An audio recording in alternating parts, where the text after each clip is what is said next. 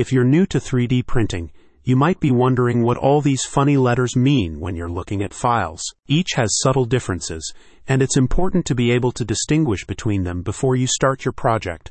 Luckily, Functionalize covers everything you need to know, from selecting the right CAD software to saving files the right way. The guide begins by covering the fundamentals of 3D printing file formats. You will learn about the most common options STL, OBJ, AMF, and PLY.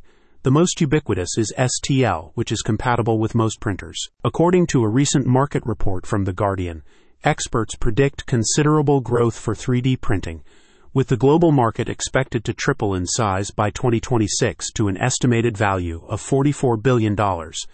This expansion indicates strong tailwinds for 3D printing technology, as the increasing affordability of desktop 3D printers enables more individuals and businesses to access them. But if you're just getting into the space, you need a handy resource.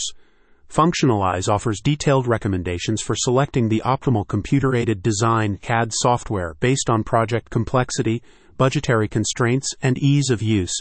By outlining the capabilities of various CAD programs, the guide enables you to make informed choices aligned with your 3D printing goals. Once a 3D model file is complete, there are important preprint steps covered. The author Joseph Leonard explains how to use slicing software to convert the 3D model into layer based instructions for the printer.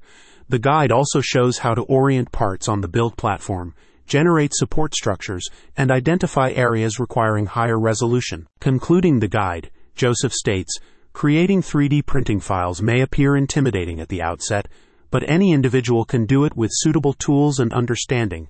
With this guide, you can acquire the knowledge necessary to craft 3D printing files that are all set to be printed in no time. All you need is a few simple steps to achieve success. If you're new to 3D printing and want expert help to get going, this guide is for you. Check out the link in the description for more info.